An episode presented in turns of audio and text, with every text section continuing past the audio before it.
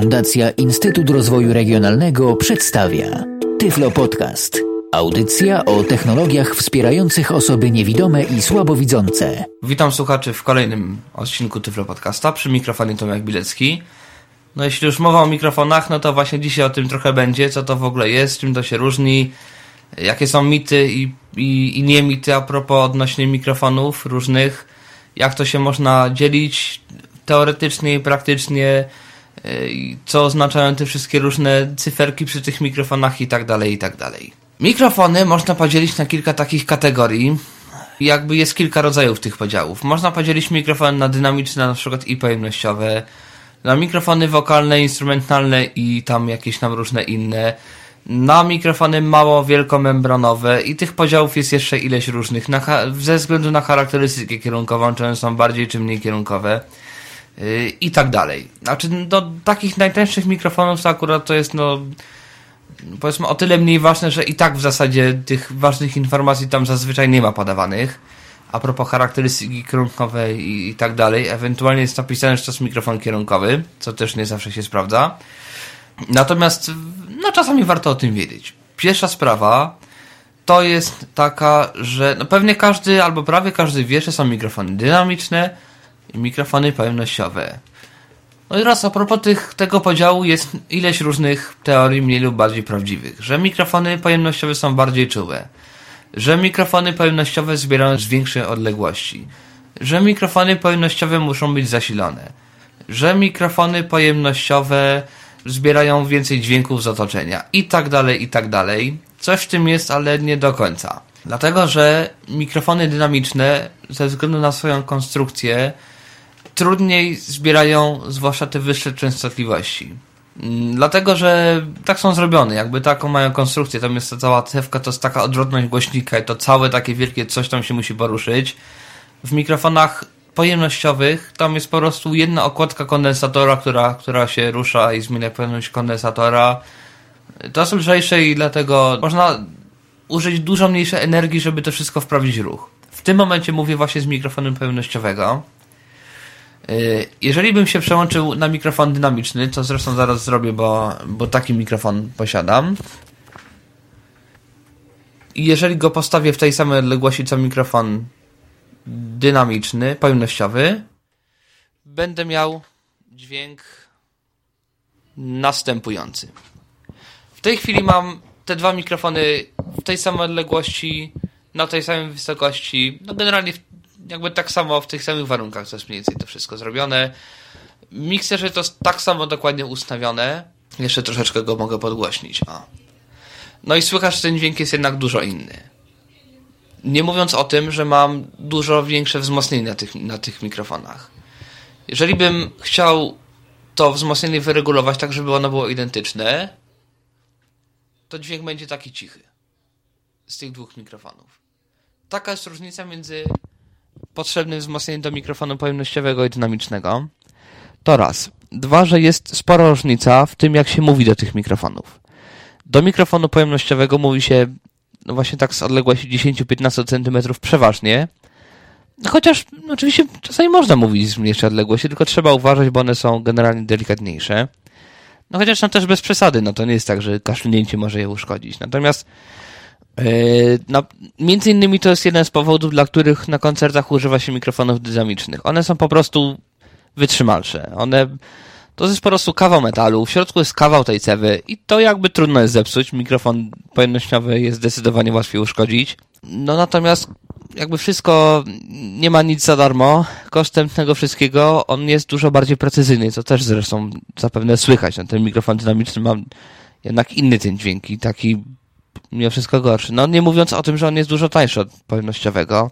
Ten mój przynajmniej do tego w porównaniu jeżeli porównywać te mikrofony, które ja mam, dynamiczny mnie kosztował 80 zł, pojemnościowy ponad 500. Oczywiście są dynamiczne i nieraz droższe, natomiast no po prostu mikrofony pojemnościowe wymagają większego zasilania. Przejawia się to tym, że w domowych warunkach, kiedy te wzmacniacze w kartach muzycznych są dość słabe, one no, dużo szybciej potrafią zaszumić, więc zawsze warto kupić mikrofon pojemnościowy bądź elektretowy, bo to jest Mikrofon elektretowy to jest taki mikrofon pojemnościowy, To jest taki trochę na pół mikrofon pojemnościowy, dlatego że mikrofon pojemnościowy ze swojej natury wymaga zasilania. Mm, no i teraz mikrofon elektrytowy, on jest jakby już zasilony taki sposób, że tam jest taki ele element, który ma, no, który ma, który jest pod jakimś tam, ma jakiś prąd w środku. Tylko tam trzeba elektronikę mu zasilić. Ja się może w ogóle przyłączę jednak na pojemnościowy mikrofon. Chyba jest jednak lepszy dźwięk zdecydowanie. Mimo, że nic tam nie ruszałem z korekcją. Mm, to jest jedna rzecz. Druga rzecz to jest taka, mm, no że zresztą jak słychać, ten mikrofon ma dużo jednak więcej tej góry. To więc, jeżeli by się chciało mieć taki dźwięk, takie s, s, s, takie fajne, wysokie, no to yy, trzeba by albo ten mikrofon dynamiczny dosyć porządnej korekcji poddać, a w domowych warunkach będzie to skutkowało tym, że ten szum jeszcze bardziej wzrośnie. Natomiast taki mikrofon elektrotowy już z, z reguły ma tej góry sporo i nie jest taki drogi. Takie mikrofony powiedzmy patykowe, że się tak wyrażę, takie, które wyglądają jak taki patyk na takiej podstawce, te, te różne do Skype'a i tak dalej, y, no to one, one właśnie są mikrofonami elektrotowymi. Mikrofony w słuchawkach, z tym jest różnie, przyznam się szczerze, dlatego że czasami to są mikrofony dynamiczne, czasami też są elektrotowe. W komórkach są mikrofony często elektrotowe. E, jest ten Alon MP3 dyktafon, jeżeli ktoś go zna. To jest dyktafon na komórkę nagrywający w całkiem przyzwoitej jakości. On właśnie korzysta z tego, że to jest mikrofon elektrotowy i ma całkiem przyzwoitą jakość. Mm, jeżeli ktoś lubi sobie majsterkować, bądź też zna kogoś, kto lubi majsterkować, to może bardzo fajny mikrofon zrobić sobie własnoręcznie. Są do kupna, są do kupienia takie kapsułki mikrofonowe. One mają pół centymetra na pół centymetra, czy coś koło tego. Firmy Panasonic, model WM61. Yy, można to kupić za jakieś 15 zł mniej więcej. Natomiast koszt wykonania takiego całego mikrofonu z kablem ze wszystkim to jest mniej więcej 50 zł. Więc za 100 zł nawet można mieć parę stereofonicznych mikrofonów brzmiących całkiem profesjonalnie. Znaczy na tyle, że jakby y, większości osobom takich nagrywających w domowych warunkach to wystarczy. Jeżeli natomiast bardzo nam zależy na tym, żeby nie było tego pogłosu i żeby mówić blisko do tego mikrofonu, Mm, I żeby ten mikrofon był w miarę odporny na, na, różne, na różne warunki, bo wyjeżdżamy na jakieś koncerty, coś robimy, mm, no różne rzeczy tam się dzieją, to takim często spotykanym mikrofonem dynamicznym, no bo dynamiczne to są jednak lepsze, bo one są dużo bardziej odporne, takim często spotykanym mikrofonem dynamicznym względnie tanim, czyli on kosztuje 80 zł, to jest mikrofon Shure C606 tudzież C607, 608 to są podobne mikrofony, tylko no, tam troszeczkę się różnią, mają czasami cennego w zestawie, no i ceną troszeczkę się różnią. Kolejnym elementem ważnym przy wyborze mikrofonu, zwłaszcza pojemnościowego, no bo do, do dynamicznego po prostu mówi się zaraz do tej siatki jakby tyle. Przy mikrofonach pojemnościowych sprawa wygląda o tyle inaczej, że tutaj już wchodzi w grę tak zwana charakterystyka kierunkowa. To znaczy, ile on zbiera z jakiego kierunku. Są mikrofony dookólne, są mikrofony kardioidalne, ósemkowe i, i tak dalej. Tych, tych charakterystyk jest ileś. Ja mam mikrofon o charakterystyce kardioidalnej, czyli takiej, takiej po prostu kierunkowej. Nie jakoś super kierunkowej. On z przodu przenosi w miarę nieźle. Mm, o 45 stopni już jest różnica, z tyłu jest dużo gorzej. Ja zaraz może to pokażę. Teraz mam mikrofon na mnie skierowany. On, jak to się mówi, patrzy na mnie. A teraz mikrofon patrzy w drugą stronę zupełnie. No słychać, ten dźwięk jest zupełnie inny. I on bardziej słychać nawet jakieś, jak ten mój dźwięk odbija się od ściany i jakoś wraca do tego mikrofonu. To są takie, takie różnice. No i jeśli jest ta charakterystyka dookólna, no to jakby siłą rzeczy ona zbierze troszkę więcej pogłosu spokoju, no bo zbierze też co to się dzieje z tyłu. No natomiast zaletą będzie to na przykład jeżeli coś nagrywamy gdzieś na zewnątrz, i go stawiamy, żeby on nagrał w miarę wszystko równo, no to jakby on do tego jest, tudzież kręcimy się gdzieś po pokoju i sobie chodzimy, raz jesteśmy tu, raz tu, raz przy jednej, raz przy drugiej ścianie, raz gdzieś z przodu, raz z tyłu, czy no w ogóle coś chcemy nagrać, no to, to do tego będzie dobry mikrofon dookólny. I jest jeszcze charakterystyka ósemkowa. To się wykorzystuje czasami w technikach niektórych stereofonicznych. Chodzi o to, że mikrofon dobrze nagrywa z przodu, dobrze nagrywa z tyłu, kiepsko nagrywa z boków. Jeszcze chciałbym powiedzieć o tym, jak to się mówi, że mikrofon zbiera coś, z jakiej odległości twój mikrofon zbiera. To jest często takie pytanie ludzie mi zadają. No i na to pytanie nie da się tak odpowiedzieć jednoznacznie. Nie ma jak gadanie fachowca. Dlatego się nie da odpowiedzieć jednoznacznie, dlatego że ten dźwięk zupełnie inaczej się rozchodzi w budynkach, inaczej na dworze. Już pokazałem, że inaczej to jest z tyłu, inaczej z przodu, inaczej się rozchodzą dźwięki wysokie, zupełnie inaczej niskie i tak dalej, i tak dalej. I z reguły, jeżeli się chce, powiedzmy, pokazać, jak ten mikrofon będzie czuły i z jakiej odległości będzie przynosił, mm, to to się robi w ten sposób, że się określa, jest określony standard. Chodzi o to, że puszcza się w określonej odległości dźwięk o określonym natężeniu, o określonej częstotliwości i wtedy się mierzy, że stosunek sygnału do szumu wynosi tyle decybeli. Że dynamika mikrofonu, czyli jakie różnice w natężeniach on jest w stanie zarejestrować, I tak dalej, jest tych parametrów kilka. Jaka czułość jest tego mikrofonu, czy ile decybeli na Pascal, no to są różne śmieszne rzeczy. Oczywiście w takich mikrofonach tanich tego raczej nie ma, jeżeli jest to, to jest dawane w bardzo taki dziwny sposób. Jedyny parametr, który jest jakoś w miarę często dawany, to jest pasmo przenoszenia. Mm, no i tutaj wychodzi jeszcze kilka innych rzeczy, o których warto powiedzieć. Dlatego, że pasmo przenoszenia nierówne pasmu przenoszenia nawet jeżeli ktoś pisze to od 20 Hz do 20 kHz, ten mikrofon prze, przenosi, czyli teoretycznie tyle, ile jest, tyle, ile słysza ludzkie ucho, no to to nie jest tak do końca zawsze. Dlatego, że z mikrofonami nie jest tak, że on przenosi od tych 20 Hz niżej nic w ogóle do 20 kHz i wyżej nic w ogóle. To jest tak. On nic nie przenosi, potem coś jakby przenosi, ale nie do końca, potem coś już tak, no powiedzmy, że trochę bardziej przenosi, potem jeszcze bardziej przenosi, potem już jest w zasadzie ok, potem jest jeszcze bardziej ok i potem już jest fajnie. A nagle gdzieś na przykład w okolicach jakichś tam iluś tam tych herców czy kiloherców jest takie coś, że on dużo więcej nagle przenosi, a potem znowu mniej, potem znowu więcej. Generalnie to nie jest prosta kreska, tylko taka trochę poszarpana linia. Yy, I to wszystko decyduje o barwie tego mikrofonu. No i teraz tak, można powiedzieć, że mikrofon przenosi albo od 20 Hz do 20 kHz yy, w zakresie takim, że to już będzie ok. To znaczy, że wcześniej też przenosi, ale tak, żeby to było akceptowalne i słyszalne, to przenosi rzeczywiście od tych częstotliwości. Natomiast też można powiedzieć, że mikrofon cokolwiek przenosi od tych częstotliwości, że on bardzo cicho, ale przenosi. No i w takich mikrofonach najtańszych przeważnie to jest tak, tak dawane. Yy, no i teraz chciałbym jakoś pokazać, ile to jest rzeczywiście te ileś herców, ileś kiloherców, no bo no, pewnie większość ludzi, czy prawie każdy to wie, że człowiek słyszy, no to zależy się różnie mówi, albo od 16 Hz do 16 kHz, albo od 20 Hz do 20 kHz, albo tam różne wariacje tego wszystkiego. Natomiast ile to wszystko jest, no i że czasami jeszcze się wie, że A to jest 440, natomiast które A i gdzie to w ogóle A jest, to to już tak nie wiadomo.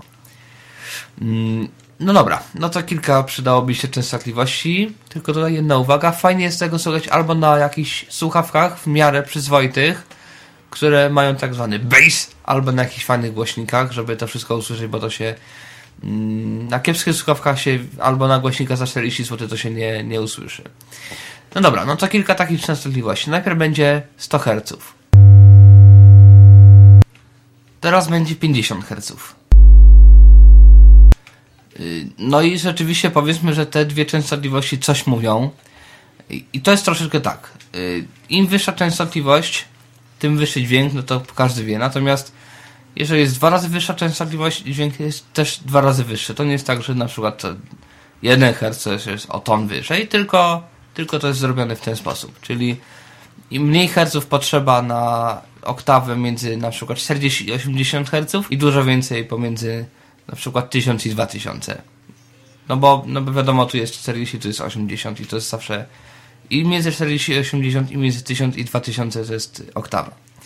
No rzeczywiście wydawałoby się, że te, jeżeli jest od 100 Hz mikrofon, no to mało kto mówi, może nie mało kto, ale generalnie często się mówi no nieco tylko poniżej ewentualnie tych 100, może niektórzy 80, może jeszcze niektórzy 60 Hz, jak ktoś ma taki niski ten głos.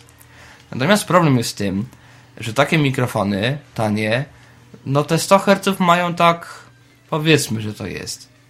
Czyli na przykład de facto one mają od 200 Hz. 200 Hz będzie dwa razy wyższe od tych 100, czyli jeżeli ktoś ma dobry słuch muzyczny, to 100 a, a małe. Czyli mniej więcej coś a małe, czy to jest mniej więcej coś w tym rodzaju? A niżej to już tak będzie, ten dźwięk będzie pozbawiony tego, pozbawiony tego basu. Dlatego, że no, wiadomo, że nawet na kiepskich słuchawkach można słuchać niskich dźwięków fortepianów, dlatego, że on nie zawiera tylko tej najniższej swojej częstotliwości, ale masę innych harmonicznych. Zresztą, no, można spróbować założyć koreczki jakieś nawet i posłuchać jakiejś takiej muzyki, nawet nie będzie symfoniczna, zresztą to wszystko jedno, takiej, którą ma niskie dźwięki, ale takie niskie, nie buczące, tylko takie niskie typu kontrabas. No i ten kontrabas nawet na tych koreczkach, które mają bardzo kiepskie te pasmo przenoszenia, będzie słychać. No i tak samo jest z górą. Na przykład to 10 tysięcy herców to jest tyle. Nie będę może więcej tego dźwięku puszczał, bo on jest nieprzyjemny. Wydaje się, że to jest wysoko. Natomiast jeżeli ja bym teraz swój głos odfiltrował wszystko powyżej tych iluś częstotliwości, tych 10 tysięcy herców, no to nagle się okaże, że to jest zupełnie inaczej. Słychać, że to jakby pozbawione jest tej najwyższej góry. Brzmi to mniej więcej w ten sposób. Teraz mam odfiltrowane wszystko poniżej 10 tysięcy herców. Hmm, warto jeszcze powiedzieć o, jednym, o jednej rzeczy. O tak zwanej częstotliwości próbkowania. Częstotliwość próbkowania to jest maksymalna jakby częstotliwość przenoszona przez ten dany jakby układ, czy dany program, czy, czy, czy coś, czy zarejestrowana. Tylko, że to praktycznie oznacza tyle, że można nagrać częstotliwość dwa razy mniejszą. No bo to tak działa. Mm. W związku z tym, że jeżeli mamy częstotliwość 44 100 Hz, to znaczy to tyle, że możemy nagrać maksymalnie 22 000 Hz. No, czyli rzeczywiście tyle, ile człowiek słyszy. Jeżeli mamy większość tych różnych syntezatorów mowy typu SAPI, one są maksymalnie w 22 000 Hz. Czyli 11 000 Hz, czyli w zasadzie tyle, ile, ile wtedy sobie wyciąłem. Jeżeli 16 000 Hz, to jest już 8 tylko tysięcy Hz rejestrowane, czyli jeszcze mniej. Jeżeli jest 8000 Hz, to maksymalna częstotliwość, jaką jest w stanie przenieść ten cały system, to jest 4 kHz. 4 kHz, czyli 4000 Hz, to jest podstawowa częstotliwość tego najwyższego C w fortepianie. Nic wyżej. Ja teraz sobie wyciąłem częstotliwości powyżej tych 4 kHz, no i, i, i to tak mniej więcej słychać w nagraniu. Czyli to sporo daje. Mam nadzieję, że już udało mi się dostatecznie wszystkim namieszać w głowie. Żeby było jeszcze fajniej, to z tych tanich mikrofonów nigdy nie wiadomo, który będzie dobry, który nie będzie dobry. Dlatego, że one mają prawie wszystkie napisane podobne parametry, że one wszystkie przenoszą albo od 100 Hz do 15 kHz, albo od 100 Hz do 10 kHz, albo od 50 Hz do tam 18 kHz. To jest yy, niby to jest różne parametry, natomiast w rzeczywistości czasami jest tak, że ten, który ma napisane yy, większe pasmo przenoszenia przenosi dużo mniej od tego, który ma napisane mniejsze pasmo przenoszenia, ale jakby w zupełnie innym zakresie, dużo bardziej restrykcyjnie. I tutaj dochodzimy do decybeli, czyli miary głośności.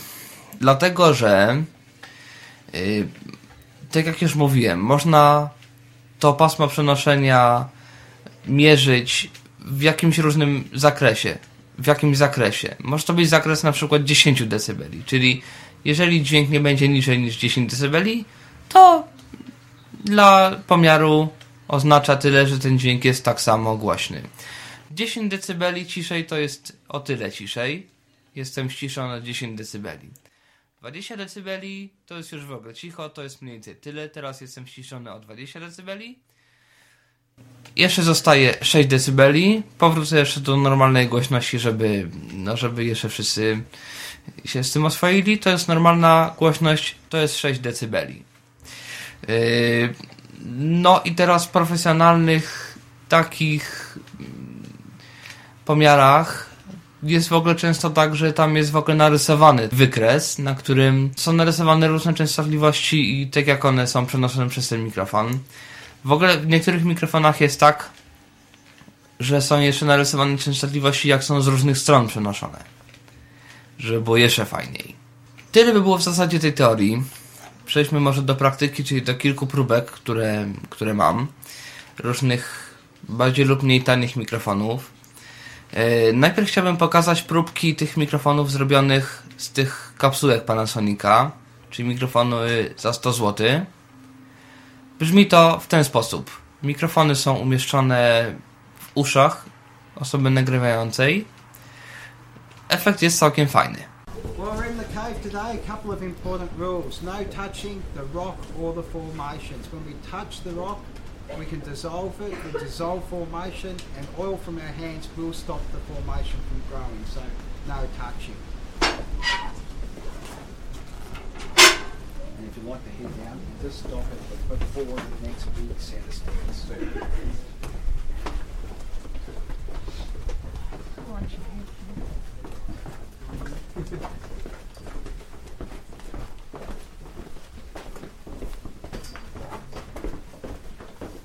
To były mikrofony za 100 zł. Jeszcze bym chciał pokazać jeden mikrofon, który posiadam. To jest tak zwany mikrofon typu shotgun. To są takie mikrofony, które służą do dosyć profesjonalnego nagrywania w telewizji z dalszych odległości albo nawet z bliższych odległości. Generalnie to są mikrofony super kierunkowe, w teorii przynajmniej. Mam taki mikrofon. Mikrofon brzmi w sposób następujący. To jest mikrofon, do którego mówiłem mniej więcej tak samo jak do tamtego mikrofonu. Mm, on jest nieco bardziej czuły. Ja go może troszeczkę nawet ściszę. Dobra. Y, I teraz jeżeli ja go będę odwracał, ja go odwracam, on już jest o 90 stopni, on już jest o 180 stopni. To już nawet chyba nawet tak mi się wydaje, że tutaj nawet bardziej słychać tą ścianę, która odbija ten dźwięk.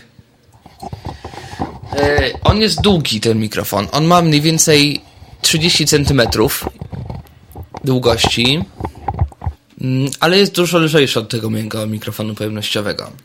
Dlatego, że no to jest mikrofon przenośny, on ma być przenośny i taki fajny.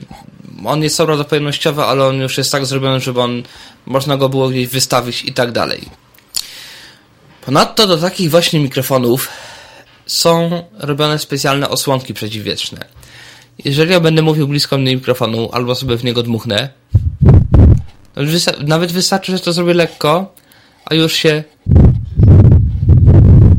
robi taki fajny szum. Teraz nałożę dostarczoną razem z tym mikrofonem gąbkę.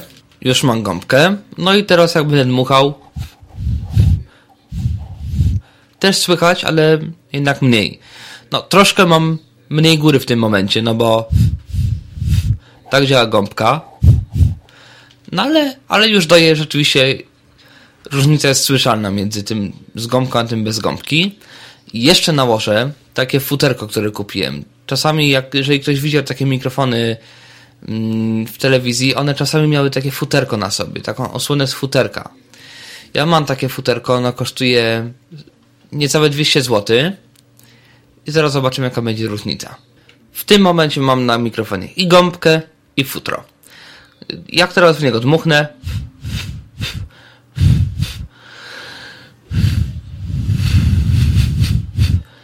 jest jakoś ten wiatr słychać, ale no to już nie jest tak straszliwie, jak było na początku. I generalnie da się z tym całkiem nieźle żyć. No, góra tam już jest jakoś tam zdjęta. Jakaś różnica jest, bo musi być. Natomiast no, słychać, że mówię sy, szy, si i tak dalej, całkiem nieźle słychać. No, rzecz bardzo przydatna. Yy, na koniec chciałbym jeszcze powiedzieć kilka stron. Jeżeli ktoś by był jakoś tam zainteresowany nagrywaniem w ogóle mikrofonami, syntezatorami i takimi różnymi rzeczami, Dlatego, że no, tak naprawdę można, nawet normalny, taki zwykły, przeciętny, szary człowiek może sobie kupić nieraz całkiem niezłe rozwiązanie dźwiękowe i to nawet może mu brzmieć całkiem fajnie i nie trzeba na to wydawać jakichś potężnych tysięcy złotych, tylko trzeba po prostu się troszeczkę za tym rozejrzeć. Więc taka strona, co prawda tam jest większość takiego bardzo profesjonalnego sprzętu, ale ten tak zwany home recording się naprawdę mocno rozszerza i teraz jest więcej rzeczy coraz tańszych, nawet już są profesjonalne mikrofony firm takich jak AKG, Marshall Electronic i innych na USB. Po prostu wystarczy mikrofon podłączyć przez USB. Nawet są specjalne takie zestawy do podcastów. No i jakby to po prostu już działa, nie trzeba nic więcej robić. Więc strona. Pierwsza strona to jest www.e-muzyk.net.pl i druga strona to jest www.promusic.pl to się pisze. To są oczywiście wszystko polskie strony. Yy, zwłaszcza na e-muzyku jest bardzo dużo próbek. Na ProMusic jest yy, trochę artykułów różnych dźwiękowych. No i bardzo, bardzo polecam tę stronę. Bardzo dużo można się z niej nauczyć, zwłaszcza dla osób yy, początkujących. Jest też oczywiście sporo pism muzycznych, jest muzyk, jest Estrada Studio. Estrada Studio ma o tyle zaletę, że ma również dołączoną płytę z próbkami. Na dzisiaj tyle. Do usłyszenia w następnym odcinku Tyflo Podcasta. Do usłyszenia, kłania się Tomek Bilecki. Był to Tyflo Podcast. Audycja o technologiach wspierających osoby niewidome i słabowidzące. Audycja współfinansowana ze środków Państwowego Funduszu Rehabilitacji Osób Niepełnosprawnych.